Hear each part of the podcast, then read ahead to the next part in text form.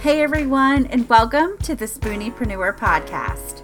I'm Nicole Neer, an ex social worker turned CEO of a virtual support agency.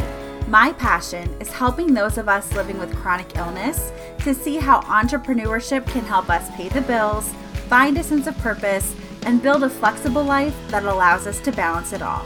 On this podcast, I'm talking with business owners from all walks of life to learn how they're running their businesses. I'm also going to take you behind the scenes into how I run a six figure business while living with fibromyalgia, bipolar disorder, irritable bowel syndrome, and anxiety. If you are a spooniepreneur or thinking about starting a business, you are in the right place. Hey, everybody, and welcome to another episode of the Spooniepreneur podcast. So, I had planned on chatting with you this week about marketing, but if I'm being honest, my my heart just isn't in it. So, I record these episodes a week in advance and one of my all-time heroes died last week. So, I I quite honestly, I don't have the words to share just how much Ruth Bader Ginsburg impacted my life. Um, she understood that the best way to change was to change the law and she spent her life championing equality for women. And when the news broke, I'm going to be honest that I couldn't stop crying. And I, I honestly, I can't talk about it too much because um, I will just start again. Uh, for me and for so many others, Ruth was, she was really an example of what it looked like to be a powerful woman who still lived a life of integrity. And she said, Women belong in all the places that decisions are being made. And it really struck me over the weekend um, just how much being in the room where it happens isn't enough. Now, before I was an entrepreneur, I was a social worker turned administrator of a social service agency. And right around the time that I turned 30, I just finished my master's degree and I was working as project manager of the agency. So basically, I was the administrator's right hand woman. And then she resigned, and I was basically left doing the job of two people. I told everyone, you know, and I was adamant that I really did not want to take her place. Then, you know, I saw the resumes that were coming through and the applicants they did not know a blessed thing about the services that we provided. They'd never been administrators of an agency. And so while they learned the ropes i was really going to be doing the work of two people for months and not getting paid for it. So finally i just decided that i was going to apply for the job and no surprise i got it now it was one of those situations where the salary was based on your experience but because I worked at the agency, I knew what the base salary was. So when the board chairman called me to offer the job to me, I was shocked when the salary offer was 10,000 less than the base was set. And when I questioned him, he said, "Well, this is 10,000 more than you're making right now, so you shouldn't be upset." Oh, so I took a deep breath and I told him that I would have to think about it. And I took my lunch early. Now, I live in a really small town, so I literally drove to the corner of the Walmart parking lot under a shady tree. I parked my car and I just sobbed. Because I knew that if I said no, I would be doing the job of two people and making my teeny salary where I still had to work a side hustle to make ends meet.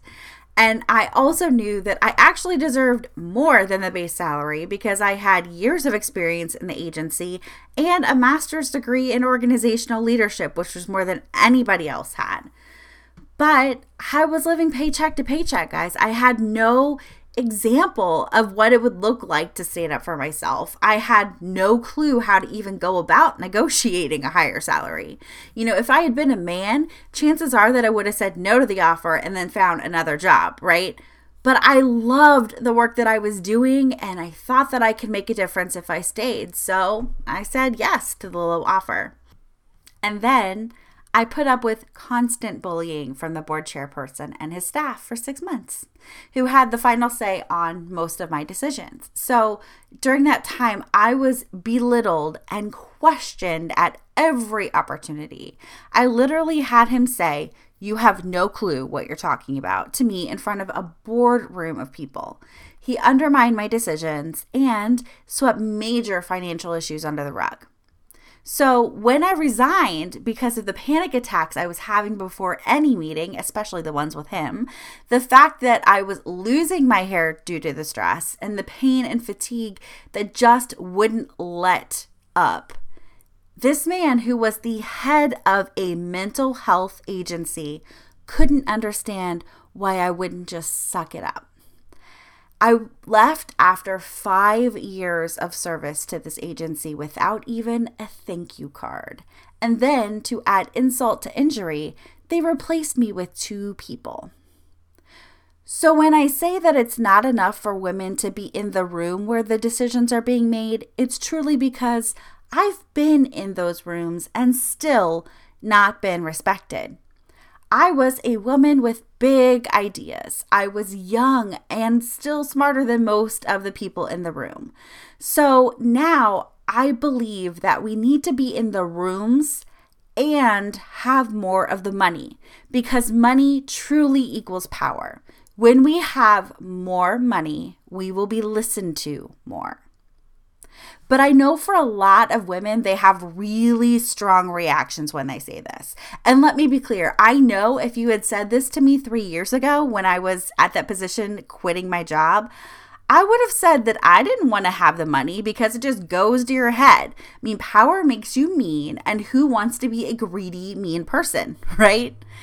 And there are not many examples in the world of what it looks like to have money and show up in integrity. I mean, people wonder why women love Oprah, but part of it, at least for me, is that she has tremendous wealth and still shows up to champion other women. She has a life that most of us dream about, but she's still open about her struggles and her mistakes. You know, in other words, for those of us without a personal role model of what it looks like to be rich, powerful, and still a good person, Oprah is our tour guide.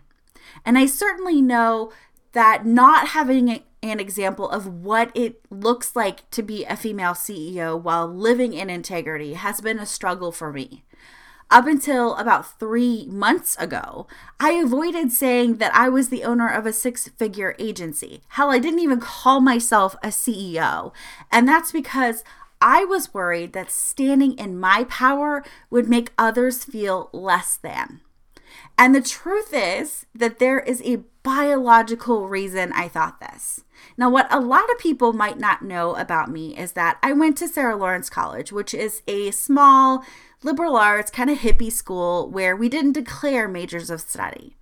But if I had, my major would have been psychology and my minor women's studies. So as I was struggling with all of this, it made me think about how many researchers have asked big questions about how we actually learn right from wrong. So I'm going to get nerdy on you for a minute. Back in the 1950s, a psychologist named Lawrence Kohlberg came up with a groundbreaking theory of moral development. And through his research, he found that we all have an established way that we make moral decisions as we develop. So, to test his theory, Kohlberg asked a group of white boys from affluent backgrounds. Um, he took them through this series of dilemmas and asked them these questions. And probably the most common one is one called the Heinz dilemma, which goes like this. So Kohlberg would say, in Europe, a woman was near death from a special kind of cancer, and there was one drug that the doctors thought might save her. It was a form of radium that a druggist in the town had recently discovered. The drug was expensive to make, sound familiar, but the druggist was charging 10 times what the drug cost him to make. He paid $200 for the radium and charged $2,000 for a small dose of the drug. I mean, seriously, this is happening today, right? The sick woman's husband, Heinz, went to everyone he knew to borrow the money, but he could only get together about a thousand dollars, which is half of what it cost. He told the druggist that his wife was dying and asked him to sell it cheaper or to let him pay later. But the druggist said, No, I discovered the drug and I'm going to make money from it. So Heinz got desperate and broke into the man's store to steal the drug for his wife. Should the husband have done that? Oh my gosh, right? I mean, I, I had to include this here because I know so many of us deal with similar situations, just in trying to get the drugs and the treatments that we need for our illnesses. Um, but time after time, when Kohlberg asked this question, the subject's age and their developmental level would predict their answer. Now, for psychologists, for therapists, and even for educators, um, we can then use this information to better understand how children are navigating the world so that if they get stuck at one of these levels, we can better help them. But the big issue with this research was that Kohlberg didn't test it on women. He didn't look at people of color, he didn't factor class into his results. So it's no surprise that throughout the years, people have poked big holes into some of his theories. So, this is part of the reason why his former research assistant, Carol Gilligan, conducted her own research.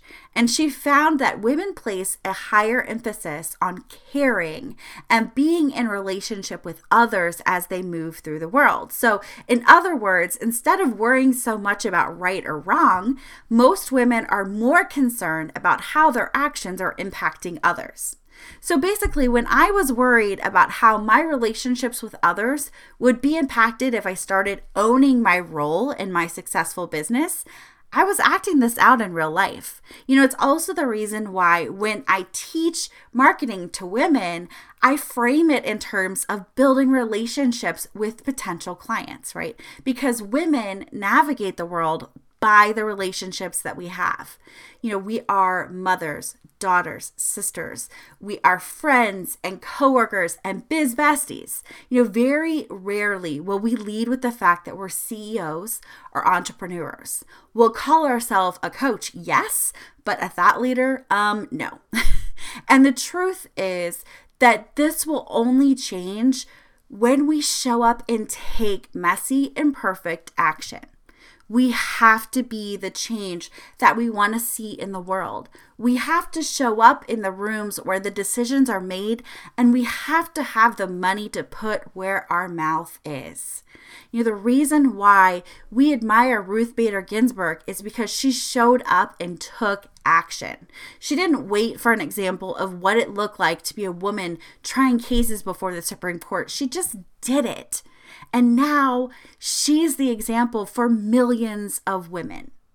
Because the more we show our daughters, our sisters, our friends, our communities what it looks like to lead with integrity, how to have wealth and not let it change our commitment to serving others, then we will fundamentally change the world.